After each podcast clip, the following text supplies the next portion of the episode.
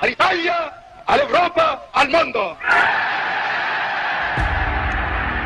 رجل المهمات الصعبه الإيطالي الأقوى وملك النفط الغاز الملياردير الذي أنشأ دولة داخل دولة واليساري الذي تمكن بحنكته وذكائه أن ينهي شركات العهد الفاشي في إيطاليا وجعل من دولته المركز النفطي الأهم في المنطقة ليصبح من بعدها عضوا في البرلمان الإيطالي ويقلق بأسلوبه الناعم اقتصادات دول كبيرة كالولايات المتحدة الأمريكية وفرنسا وهو هولندا والاتحاد السوفيتي ليصل في آخر المطاف إلى النفوذ الفرنسي في أفريقيا ويصب جمى غضبه عليه ويحاربه بطريقة ناعمة وذلك من خلال المفاوضات الغير مباشرة مع جهات أخرى. ليقرر في النهاية دعم الثورة الجزائرية ضد الاحتلال الفرنسي بشتى الطرق والوسائل. فما هي إلا برهة من الزمن حتى لقي حتفه. فمن هو إنريكو ماتي؟ وما هي الأدوار المفصلية التي لعبها في المنطقة؟ وهل بالفعل مات بحادث مفاجئ؟ أم أن صديق الثورة الجزائرية قد تخطى حدوده وأصبح من الضروري تصفيته؟ وإن تم اغتياله بالفعل فمن هو المتهم؟ هل المافيا الإيطالية هي من قامت بقتله؟ أم دولا أخرى لم تظهر خبثها للعلن؟ كل تلك الأسئلة سنجيب عنها اليوم. فابقوا معنا للنهاية. أنا عبد العزيز الخمعلي وأنتم تستمعون إلى ضد مجهول وإلى الحكاية.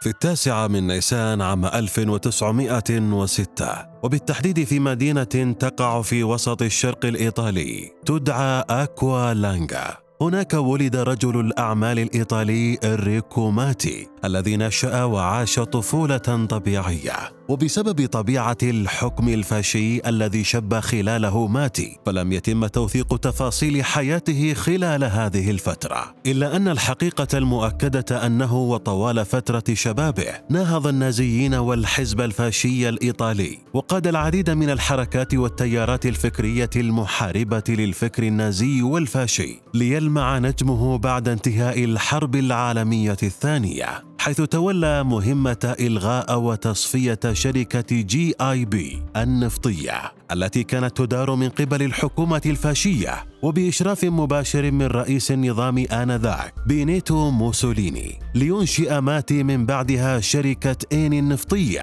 وذلك عام 1953 والتي قامت على أنقاض الشركة القديمة. فكانت هذه الشركة شوكة في حلق الأخوات النفطية السبع آنذاك. فبعد أن ظهرت شركة إيني للعلن وصف مات الشركات النفطية التي تدار من قبل دول التحالف كأمريكا وبريطانيا والاتحاد السوفيتي وفرنسا وغيرها من الدول التي بلغ عددهن سبع دول أنهن شركات احتكارية وأسماهن بالأخوات السبع. فقد كانت هذه لدول تسيطر على 80% من المشتقات النفطية حول العالم في حين أن دول المحور محور ألمانيا وإيطاليا واليابان. قد تم إقصاؤهم من جميع الأنشطة الاقتصادية العالمية بسبب خسارتهم في الحرب العالمية الثانية. ليتولى ماتي مهمه اعاده الحيوية والروح لهذه الدول من خلال شركة اين التي غيرت كل شيء.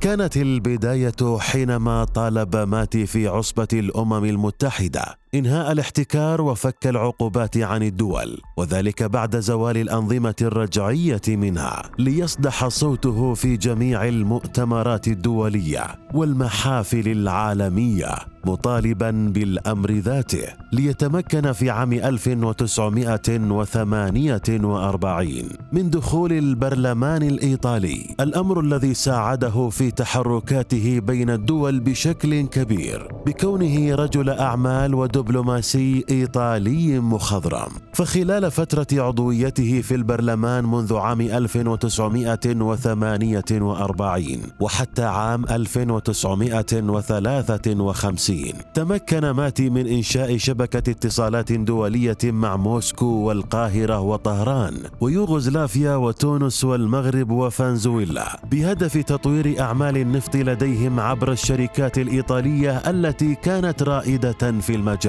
فتمكن خلال هذه الفترة من عقد العديد من الشراكات الدولية التي ساعدته في تغيير الواقع النفطي العالمي وذلك من خلال تقديم عروض مغرية وامتيازات كبيرة للدول النفطية الناشئة كتدريب الكوادر الوطنية ومنح التعليم في إيطاليا والاعتراف باستقلال الدول التي كانت مستعمرة ومن أهم هذه الدول الجزائر التي شهدت الدعم الأكبر خلال حياته.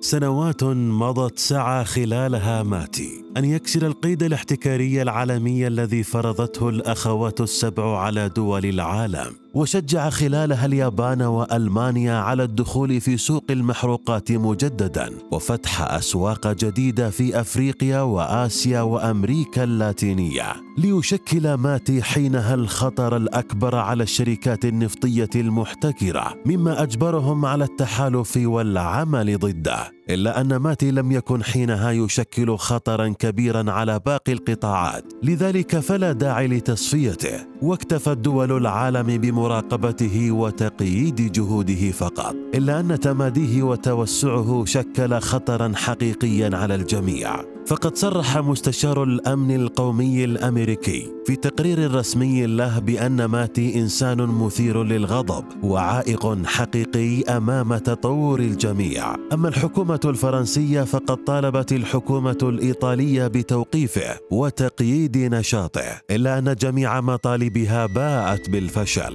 لتبدأ المفاوضات المباشرة مع ماتي وذلك بعد دعمه المباشر للثورة المشتعلة في الجزائر. فعلى مدار عدة سنوات قدم ماتي الدعم المالي والسياسي اللازم لجبهة التحرير الوطني في روما والتي كانت برئاسة الطيب بلحروف. وبحكم العلاقة المتينة التي جمعته مع بلحروف أتيحت له فرصة اللقاء بالعديد من قادة الثورة كأحمد بومنجل ومحمد الصديق بن يحيى وعبد الحفيظ بوصوف وتم اللقاء في عدة مدن عالمية كروما وميلانو والعاصمة. العاصمة المصرية والسويسرية. ومن خلال هذه اللقاءات تمكن ماتي من تشكيل صورة عميقة عن الثورة الجزائرية وقدم لهم الدعم المادي والمعنوي اللازم.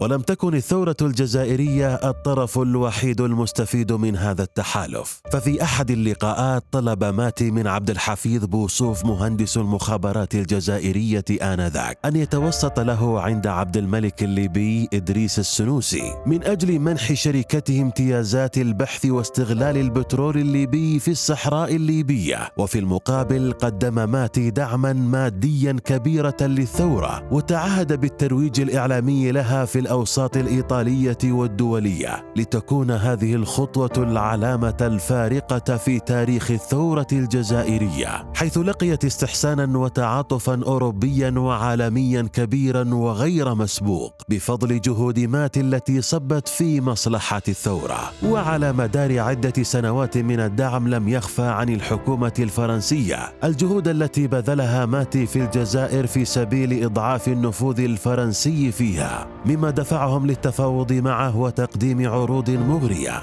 في سبيل تخليه عن الثورة إلا أنه لم يلتفت إلى أي من هذه العروض والإغراءات بل زاد من دعمه للثورة وتجلى ذلك بشكل واضح في المفاوضات التي دارت بين الجزائريين والفرنسيين على الصحراء الجزائرية حيث قدم للجزائريين جميع المعلومات اللازمة والأسرار التي تخفيها فرنسا خلال المفاوضات مما عرقل المفاوضات في البداية بسبب تعنت الجانب الفرنسي ليرضخ الفرنسيون في النهاية لمطالبات الجانب الجزائري. وتم الاعتراف بالصحراء بأنها أرض جزائرية ومن حقهم التنقيب عن النفط فيها وتقرير مصيرها بالشكل الذي يريده الشعب.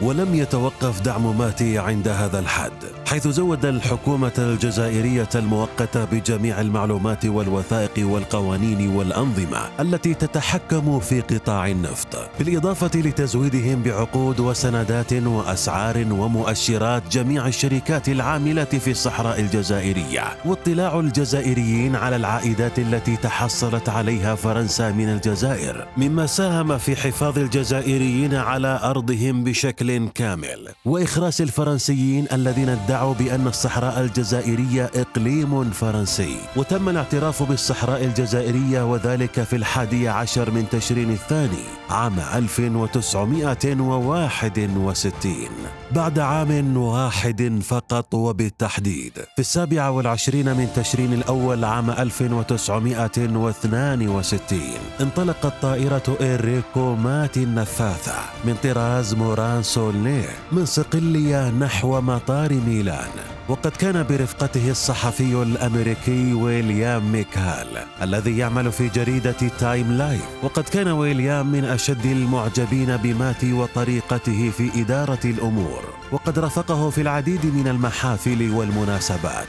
وفي الجو. تحطمت طائرة ماتي دون معرفة الأسباب وأسفر ذلك عن موت ماتي وويليام والطيار الذي كان يقود الطائرة. وتم إعلان وفاته بشكل رسمي على أن عطلا تقني أصاب الطائرة وأدى لانفجار محركها مما أدى لوفاة ماتي ومن معه ويتم إقفال القضية على هذا الأساس. بعد عدة سنوات وبالتحديد بعد ثلاثين عاما تم الكشف عن أدلة جنائية ووثائق تثبت أن طائرة مات النفاثة لم ينفجر محركها ولم يكن سبب الوفاة انفجارها بعد ارتطامها في الأرض. فقد كشفت الوثائق أن جمجمة ماتي وكتفيه من الخلف عليهما آثار مواد متفجرة. وقد أثبتت التحقيقات أن الطائرة قد تم تفجيرها بقنبلة تم زرعها في طائرته.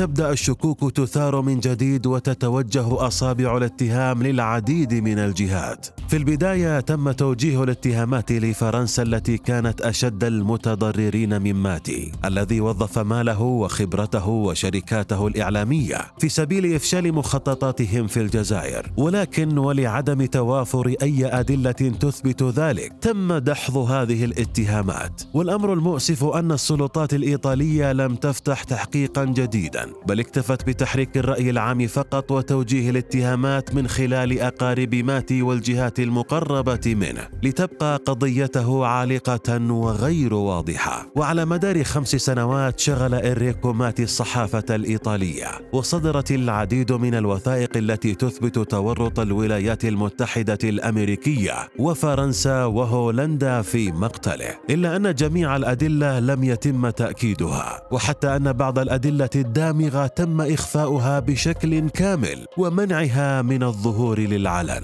فقد كان من أهم المتهمين بعملية اغتياله. هم الأخوات السبع الذين انتعش نشاطهم التجاري بشكل ملحوظ بعد مقتل ماتي. وقد تبين فيما بعد أن الاستخبارات الأمريكية قد لعبت دورا مهما في قضيته وذلك من خلال الوثائق المسربة التي كانت تتبع تحركاته ونشاطاته. إضافة لأن ماتي كان من أهم حلفاء الاتحاد السوفيتي خلال الحرب الباردة والوسيط الأفضل الذي سهل للاتحاد تحركاته في أفريقيا وفي الدول النفطية الناشئة ليكون ماتي الرجل الأشد خطرا على القطاع النفطي الأمريكي. ويرى البعض أنه وفي السنوات الأخيرة من حياة ماتي واجه سخطا كبيرا من بعض البرلمانيين الإيطاليين اليمينيين المدعومين من فرنسا وقد واجه عدة حملات سياسية أججت الرأي الداخلي ضده ليكون المتهم الأهم في قضيته المافيا الإيطالية التي أرادت التخلص منه بسبب تقييده لتحركاتهم.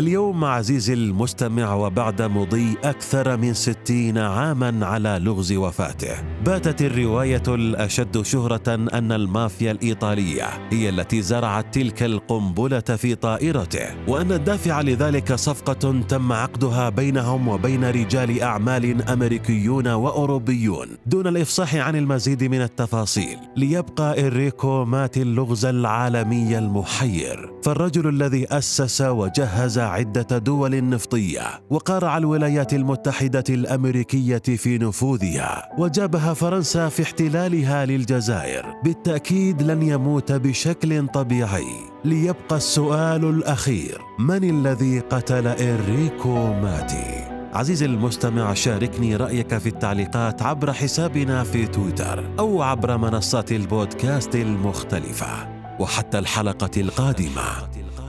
كونوا حذرين.